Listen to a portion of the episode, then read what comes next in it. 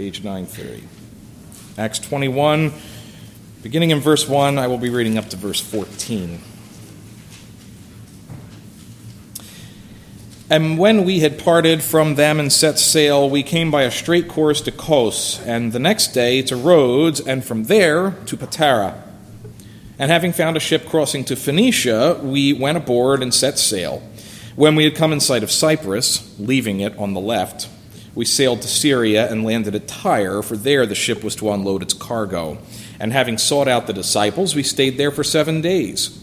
And through the Spirit, they were telling Paul not to go on to Jerusalem.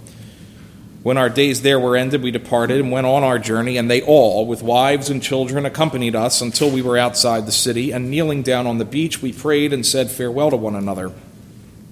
Then we went on board the ship, and they returned home. When we had finished the voyage from Tyre, we arrived at Ptolemais, and we greeted the brothers and stayed with them for one day. And the next day we departed and came to Caesarea, and we entered the house of Philip, the evangelist, who was one of the seven, and stayed with him. He had four unmarried daughters who prophesied. While we were staying for many days, a prophet named Agabus came down from Judea, and coming to us, he took Paul's belt and bound his own feet and hands, and said, Thus says the Holy Spirit. This is how the Jews at Jerusalem will bind the one man who owns this belt and deliver him into the hands of the Gentiles. When we heard this, we and the people there urged him not to go up to Jerusalem. Then Paul answered, What are you doing, weeping and breaking my heart? For I am ready not only to be imprisoned, but even to die in Jerusalem for the name of the Lord Jesus. And since he would not be persuaded, we ceased and said, Let the will of the Lord be done. Let's pray that prayer we pray. Lord, may the words of my mouth and the meditations of our hearts be acceptable in your sight. O Lord, our strength and our Redeemer.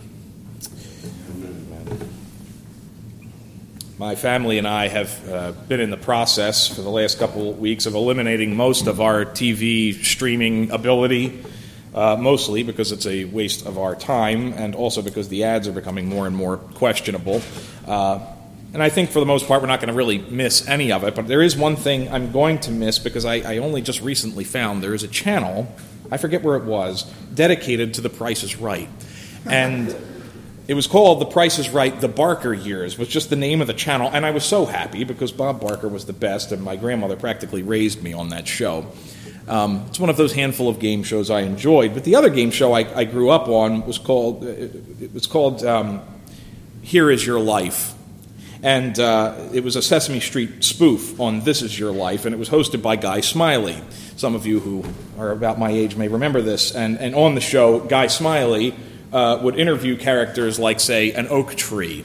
And uh, he would reintroduce him to the other characters from his entire life. And it would start with, like, the old lady who planted him as an acorn, and then, like, the sun and the rain that, like, you know, fed him, and the neighboring trees who are now furniture, like this kind of silliness. It was cheesy, but it was delightful. And I thought of this only because Paul, he, he's on this farewell tour, and this whole chapter is going to end up feeling a little bit like an, an episode of This Is Your Life uh, he's still on his way to Jerusalem, but he keeps running into old friends and, and places that are familiar to him. And he has all these wonderful reunions, but all of them have this same sad, kind of ominous feeling hovering over them uh, the sense that this is Paul's last time. And it's rough because you never like to think that any visit that you make is going to be your last. I know it's kind of like cliche, but you know, seriously, one day you're going to you're going to visit some place and you'll tell yourself you can go back there anytime, right? but it, you won't, you know. You'll, you'll, even say while you're there, like, the next time we're here, we really should do X while we're here, you know, and then you won't. You'll never go back there. And, you know, most of our, I think, final visits to places are kind of like that. But Paul is under no such illusions. It's kind of like Georgia said to me this week that, you know, ignorance is bliss, but Paul doesn't really have that benefit. Uh, everywhere he goes, he knows this is his last time, right? And we all have special places, I think. You know, we have favorite restaurants and places we go on vacation, favorite parks, whatever. Uh, but Paul has a special connection with dozens of churches throughout Europe and Asia. And it's kind of like having close family, like up and down the East Coast or something like that, right? Uh, how do you say a proper goodbye to everybody? Well, you can't. And, and Paul's not going to really try. That's why he skipped Ephesus and most of Anatolia as he was heading to Jerusalem. But he has to land somewhere at some point, right? So, so this final leg of his trip becomes a whirlwind tour of his life as a Christian in some ways, and all of these faces from his past come crawling out of the woodwork to see him, and they all have roughly the same me- message for him, which roughly translated is stop. And Paul ultimately doesn't listen, but we do get some interesting uh, insights along the way. We, we start with Paul leaving Miletus and, and taking his final leave of the Ephesian elders. We read about that last week. And then it begins again into the, the typical travelogue that we've been reading in between these little stops that we read about. And uh, says, When we had parted from them and set sail, we came by straight course to Cos, and the next day to Rhodes, and from there to Patara. And having found a ship crossing to Phoenicia, we went aboard and set sail. And when we came in sight of Cyprus, leaving it on the left, we sailed to Syria and landed at Tyre, for there the ship was to unload its cargo. Okay, right to Kos, it's a city on an island, like due south of Ephesus. Day later, they're at Rhodes. That's about 100 miles to the east, so they made good sailing that day. And then next thing you know, they're in Patara on the southern coast of Turkey. Uh, interesting side note this is the birthplace of St. Nicholas. He used to be born about 220 years after this fact, but at this point, it's just, just a little village on the, uh, on the coast there. Uh, actually, a kind of a, a, fairly sizable city. It's a center of Apollo worship back in these days, but Paul doesn't seem to spend much time worrying about that at the moment. And apparently, the ship they were on dumps them there at Patara because it was hard to find direct passage on a typical church budget even then. So, you have to bear in mind about all of this travelogue. People didn't sail for pleasure in these days unless you were an emperor. Okay? Uh, almost every ship is out here doing one of three things they're either fighting wars, or they're fishing, or they're carrying cargo. Uh, so, military ships don't take a whole lot of passengers typically. Fishing boats tend to stay local, so the cargo ships are pretty much the only way to get around on the Mediterranean. If you've ever seen It's a Wonderful Life, and if you're a decent American, you surely should have by now, uh, you may remember how George Bailey, not having much money, is planning this big trip to Europe, and he plans this trip and he tells the guy at the, the, the shop where he's buying his uh, luggage, uh, he says he's going across on a cattle boat. The guy says, A cattle boat? And he says, All right, I like cows. Obvious joke being that nobody loves cows that much. I like cows just fine. I wouldn't choose typically to, to travel with them unless I was saving significant money. And that's what Paul and company are having to do. They're sleeping between or on top of barrels and, and crates of goods and this kind of thing. And they're going wherever the ship is already going. What's the closest direction uh, to where we're actually trying to get. They don't have any regular ferries keeping proper schedules, so it's kind of luck of the draw. Who's in the harbor today? It's a little bit like Obi Wan looking for a ship to take them to Alderaan, you right? You're looking for Han Solo. You want the grizzly old pilot who will get you where you're going. And it would be interesting to know what kind of boats these were. We don't have any record of it. They could be smugglers for all we know. But whatever it is, this is not exactly first class passage to Jerusalem. It's hard to find nonstop passage. It's hard to find nonstop flights even today. Um, Ken and I are leaving tomorrow morning for General Assembly in St. Louis. And would you believe it? Allentown doesn't have a single direct flight to St. Louis. Shameful. Just my luck. We have to stop in some two bit city called Chicago before we can get there. But this is what you do when you're on a budget, especially a church budget. You settle for layovers, you sit and coach, and you let the TSA poke and prod you just like cattle. It's not so bad. It means that in a very small way, by flying economy, we'll be traveling like Paul. We'll get there much faster and probably more comfortably than him, but we might have even less leg room. Doesn't matter. It's okay. Paul and company, they, they find another ship that'll work for them. They get their Han Solo, as it were. And it's some guy who's heading to Phoenicia. That would be modern day Lebanon, a little north of Israel. And he's got room for them. Uh, Luke is being slightly poetic when he calls it Phoenicia, only because that nation had been gone for centuries at this point. This is now the Roman province of Syria. Just to clarify, because it sounds confusing, he kind of jumps between the titles. But anyway, they head out on this new boat. Uh, they sail within sight of Cyprus, Luke says, just to the south of the island they cut. And I imagine Paul felt nostalgic about that. Uh, if you'll remember, Cyprus was his first stop on his first missionary journey many years ago when he went out with Barnabas and Mark, if you'll recall. So I'm sure Paul would have been glad to visit Cyprus if he could get away with it, but he has a schedule to keep, and so do the sailors. They've got their delivery to make, so they just keep moving. But I think Luke mentions this detail because he wants to remind us and let us know what Paul is seeing and give a little bit of insight into how he's feeling as they're traveling along the way.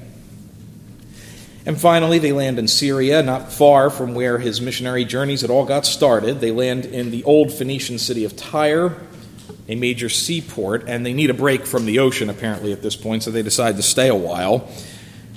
Verse 4 says, And having sought out the disciples, we stayed there for seven days, and through the Spirit they were telling Paul not to go on to Jerusalem. A couple points of interest here. First off, we have no record actually of how this church in Tyre got started. Nothing explicit anyway. We have no record of any of the apostles going there in the book of Acts. Uh, Paul has never visited before, to the best of our knowledge. So the fact that they arrive and immediately look for the church is already kind of remarkable. Uh, because how did they know to expect to find a church there? And yet they do. They find a, a, solid congregation. Maybe they had heard reports from others about a church here in Tyre. Uh, maybe Paul had met some folks from Tyre in other travels. We don't really know. But I wanted to take a, a a, uh, just a small detour because we know that Jesus spent some time in this region. Back in Mark chapter 7, I'm just going to read this, this little section here. Actually, you don't have to turn there, it's all right. Mark chapter 7, verses 24 to 30, it says, and from there he, Jesus, arose and went away to the region of Tyre and Sidon, and he entered a house and did not want anyone to know, yet he could not be hidden. But immediately a woman whose little daughter had an unclean spirit heard of him and came and fell down at his feet. Now the woman was a Gentile, a Syrophoenician by birth, and she begged him to cast the demon out of her daughter. And he said to her, Let the children be fed first, for it is not right to take the children's bread and throw it to the dogs. But she answered him, Yes, Lord, yet even the dogs under the table eat the children's crumbs. And he said to her, For this statement you may go your way, the demon has left your daughter.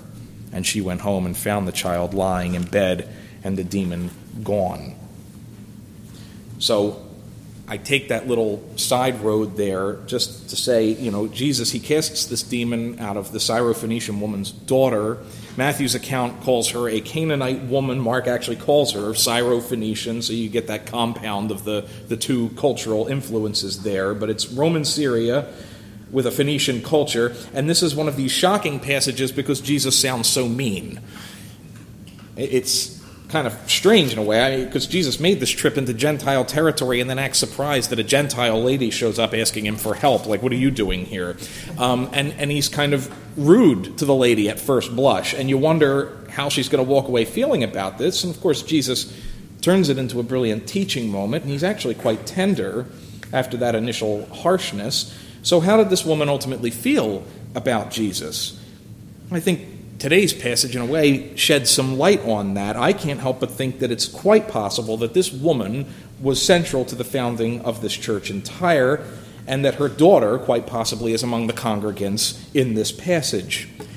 And I think we sometimes forget about these little stories and how they all connect, but I think you're seeing that Jesus' one brief visit to the region had lasting effects and in a sense, this church wasn't just so, so, much founded by the apostles, it was more so founded directly by Jesus where it got started. So I'm sure there were visits by other church leaders over time. It's just interesting to see how all of this works out. And, and, and because of all of this, because of the work that the Spirit's been doing in Tyre, Paul gets warmly welcomed there. These people don't know him personally, at least most of them wouldn't, but he, and he's never been there. He's never been their pastor. And yet, Paul's reputation as an important leader of the church is already established, and they take him and all his friends in for the whole week. And they love him so much that they don't want to see him get hurt. So they urge him not to go to Jerusalem. And at the end of the week, when Paul and company go to get back into a boat at the harbor, the whole church follows him. What does it say? It says, When our days there were ended, we departed and went on our journey, and they all, with wives and children, accompanied us until we were outside the city, and kneeling down on the beach, we prayed and said farewell to one another. Then we went on board the ship, and they returned home. That's a really tender, sweet scene between a bunch of strangers. Uh, it's a big commitment to drag all the kids out to the beach for the day. Amen. Um, I've said it before. I am the pack mule in our house, so I haul the wagon with all our crap the lunch, the chairs, the drinks, the umbrellas, the tools, you know. And the wheels of this wagon of ours are not made for the sand, so it's really hard to drag it over the sand. And then you set up shop on the beach, and you all just sit and bake in the sun. And in my case, while Georgia chides me for not applying sufficient sunscreen to all those pale Irish kids of ours, Jemmy's the only one who tans. So I I speak from experience when I say that this whole scene sounds like a hassle and a nightmare. and yet, the whole church comes to the beach for the day just to see Paul off, even though they barely know him. And it's amazing that they could feel that close to him after only a week. But the fact is, believers always have more in common than meets the eye, don't we? Uh, we're family, whether we've met or not. No matter what church you visit, if they are true believers, we are related. So this is not like a, a, a, meeting of elders, it's not a staff meeting, this is a family meeting. Every man, woman, and child in the church is escorting Paul to the boat. You would have kids climbing on Paul and his friends, you would have the women crying and men shamelessly hugging. Uh, they all know Paul is heading for danger, and all they can do is pray for him right there on the sand, and they don't want to miss the opportunity to do this in person. And so they don't send a group or a delegation, they all go. And after this, Paul and company kind of leapfrog down the Mediterranean coast. They stop for a cup of coffee, basically, in Ptolemais, which is a city now known as Acre. And we see briefly that, yes, there's another church there, evidence that the gospel was spreading after the persecution. Part of this is because it said in Acts 11, which you may remember, that some of the believers, after the stoning of Stephen, fled to Phoenicia. So some of that's going on here, too. Uh, and then they take the final leg south and they land in Caesarea, the capital of Judea. And this is going to be Paul's final boat trip as a free man. And they meet an old friend there. It says, When they had finished the voyage from Tyre, we arrived at Ptolemais and we greeted the brothers and stayed with them for one day. And on the next day we departed and came to Caesarea, and we entered the house of Philip the evangelist, who was one of the seven, and stayed with him. So, Philip is still active. It's nice to see a familiar face.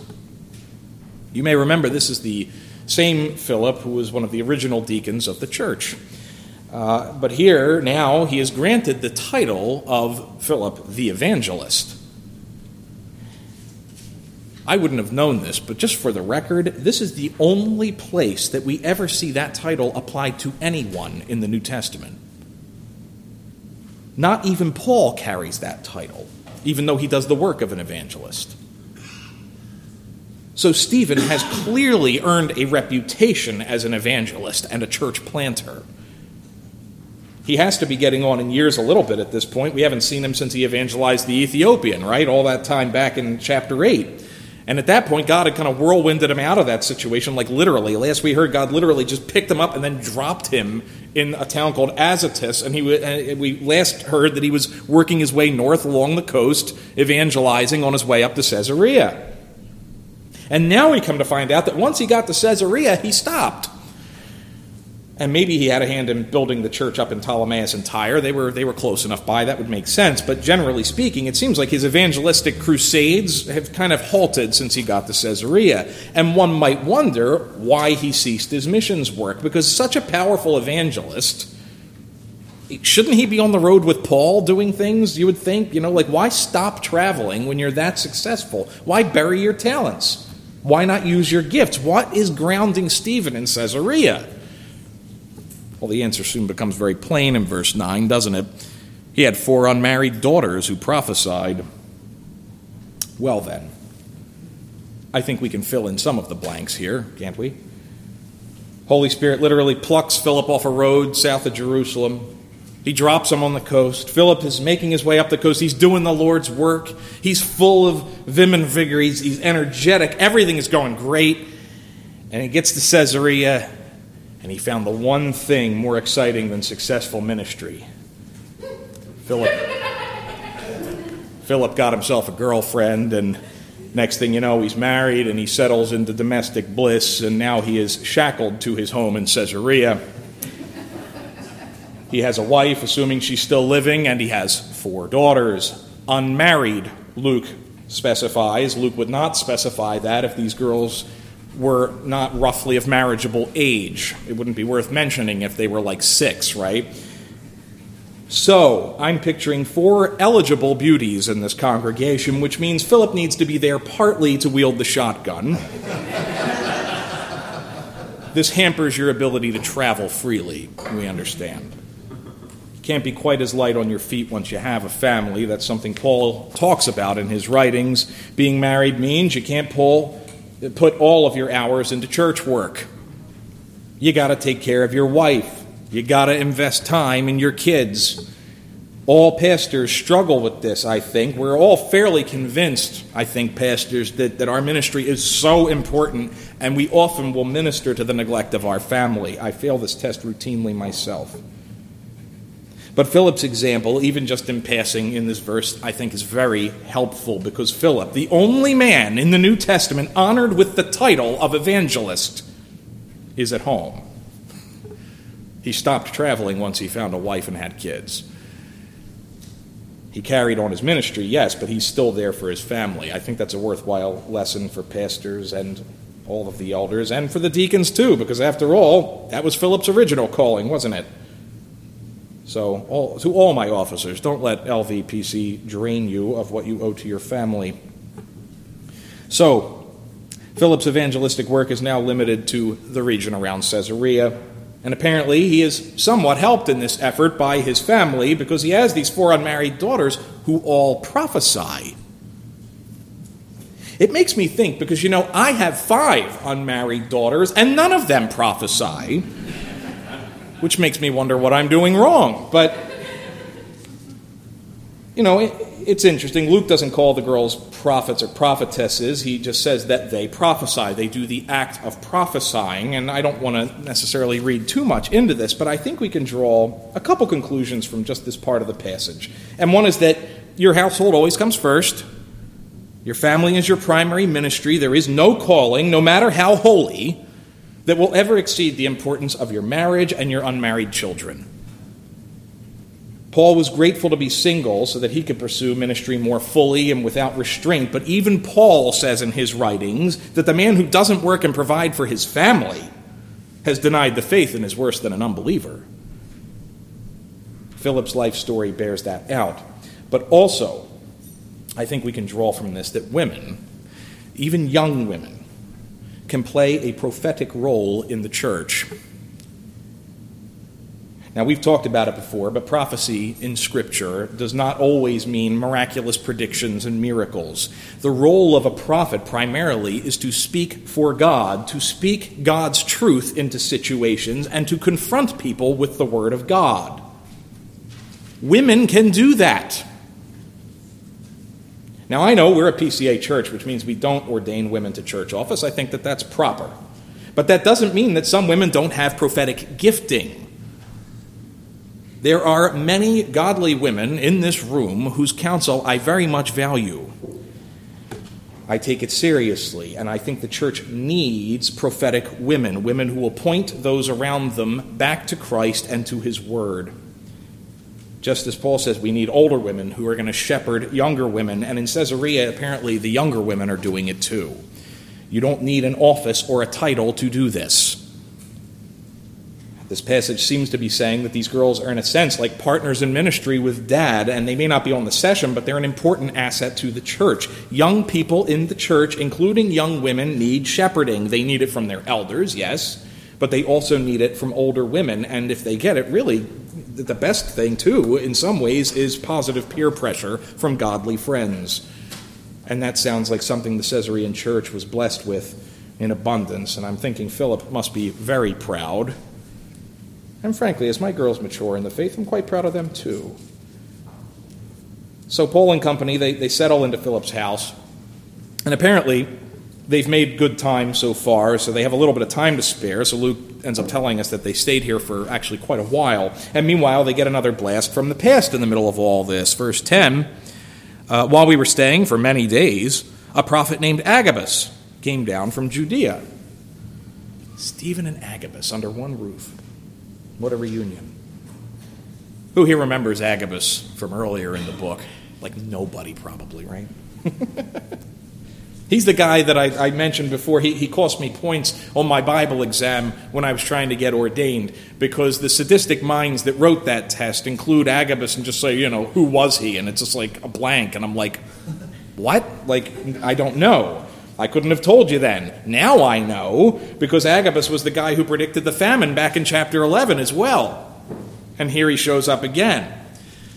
We have very little context for this guy. We know he's from Judea, from Jerusalem. Uh, all we really know is that when he shows up, uh, he was before hanging out with a whole troop of prophets, but it seems like when he shows up, he usually comes to bring bad news.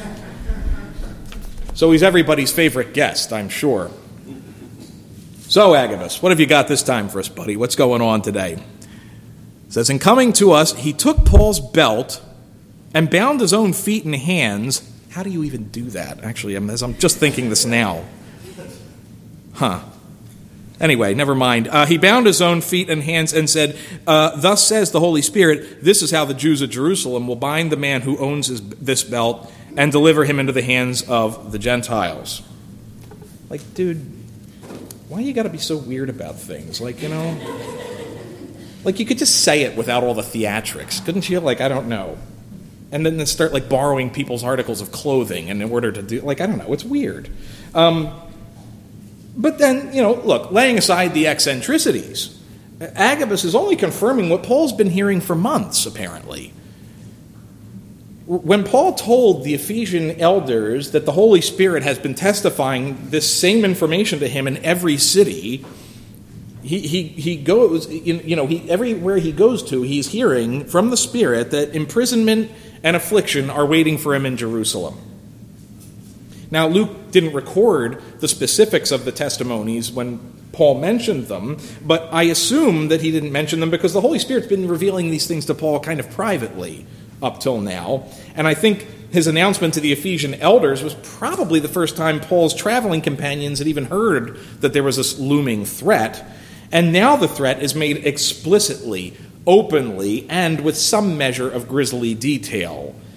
And Paul's companions react predictably. They said, When we heard this, we and the people there urged him not to go up to Jerusalem. I'm sensing kind of a pattern here. Uh, it's a pattern that'll carry forward into the next passage when we get back to it. Everyone is trying to put the brakes on this whole movement. Paul's taking this long farewell tour. He sees all these people, places from his past, and he's known for quite a while that things aren't looking good at the end of the road. He's probably known since he got spun around in, uh, back in Achaia, you know, a couple chapters back. And I think that's why God allowed him the chance to revisit all these old places. He's forcing him onto this farewell tour. But every step of the way, in every city, the Holy Spirit is whispering, Jerusalem is trouble for you, Paul. The Spirit's not hiding the ball.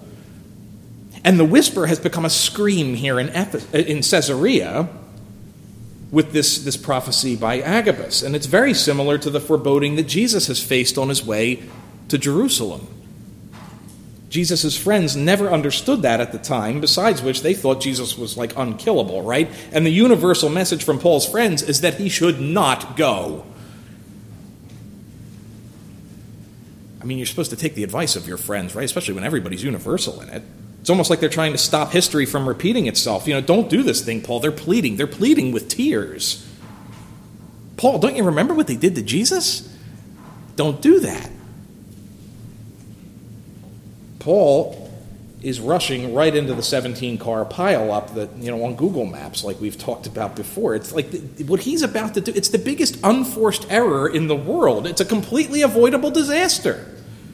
The Holy Spirit has given you all kinds of fair warning, and his friends universally say, Turn around, go back to Asia, go to Achaia, go to your mom's house, go anywhere. And how does Paul take this outpouring of love and concern from these wonderful people?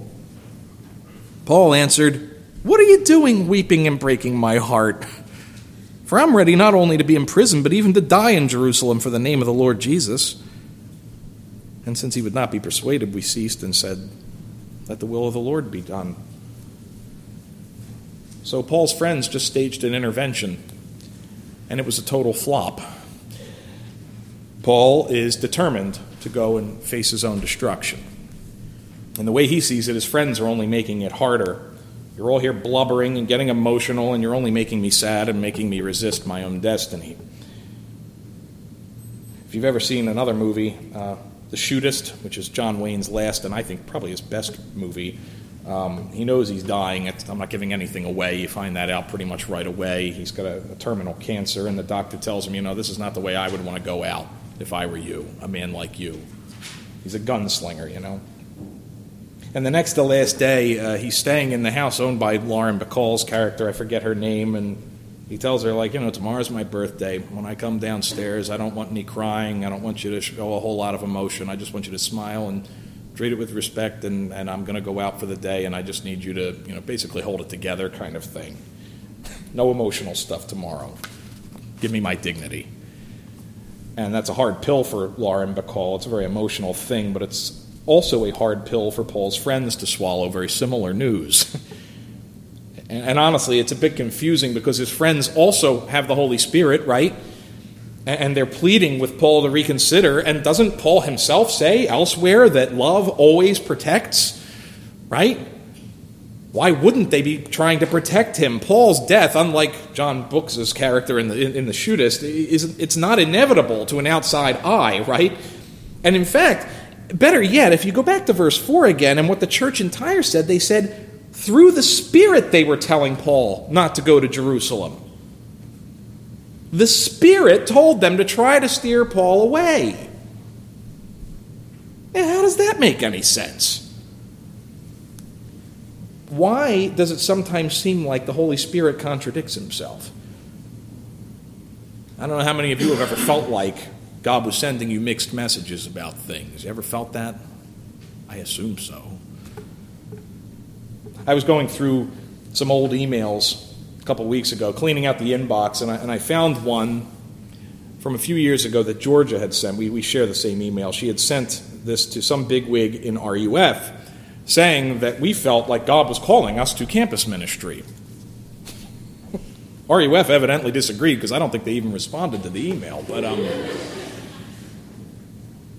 or, you know, you ever hear of like a guy who feels like, I am called to marry this girl here, or vice versa. And it seems like neither the girl or any other girl seems to share that opinion, you know? or, you know, young men that feel called to die for their country, but their parents feel quite certain actually you're called to live, is what we're thinking, you know?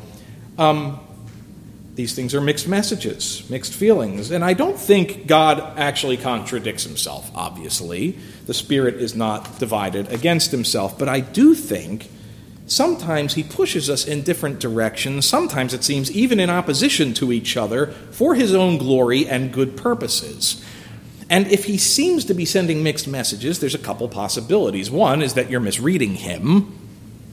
That's probably the most common situation because your strong conviction might just be hormones or a stomach bug. Or to adapt what Mr. Banks says in Mary Poppins, never confuse the spirit with a liver complaint. We're not Mormons. We don't believe God speaks through a burning in the bosom, right? He speaks through His Word. I, I I once had a lady at our old church, she came up to me and she said she had this great idea she wanted to tell me about, I guess, for, for ministry. And she prefaced the conversation by saying, God loves you and I have a wonderful plan for your life. she was just being funny, and, and we got interrupted, and she never had the chance to explain said idea, but I'm pretty sure it had nothing to do with moving to Allentown to pastor Lehigh Valley Pres. Other times, I, I, think, though, that the Holy Spirit pushes us in different directions, partly to kind of shake us up and to help us think more clearly, actually. I think He does this to strengthen our resolve, uh, to make us think, to refocus us on the important questions. Uh, sometimes what you need to do is not really clear until you get some pushback. Sometimes being forced to defend an idea is the greatest thing for strengthening the idea, especially if it was God's idea in the first place. And, and, sometimes the Holy Spirit seems to give people opposing ideas just to give them an excuse to display their love. I think that's a lot of what's happening here. When I was first looking into pastoral ministry, I would ask anybody anywhere, like, what I should be doing. Well, I had an uncle who thought I belonged ministering in Florida. I had a friend who thought that I should be in South America. I had another who encouraged me to go to Africa. I had still another one who wanted me to go visit Cuba with him. All of these men were good men led by the Spirit. And the Spirit gave them words in season that encouraged me, challenged me. Uh, not because the Holy Spirit ultimately wanted me in any of those places, obviously. It was more so, I think, because I needed to broaden my perspective beyond Philadelphia and to realize God has a big world here. And because I needed to know that God was working in it.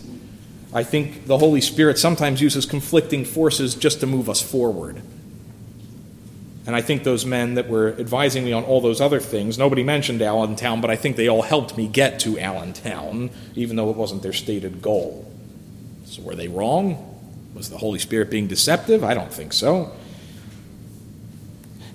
Because ultimately, these messages aren't actually mixed, right? The Holy Spirit is leading these churches to love Paul and to seek his well being. Their love for Paul, especially in Tyre, where they didn't even know him, it's a spirit led love. But there's a deeper issue here. Deeper magic afoot, to borrow from Chronicles of Narnia. Do you know why Paul really needs to go to Jerusalem?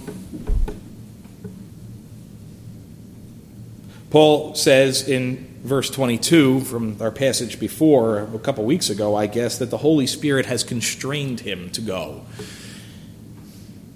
You know what constrained means?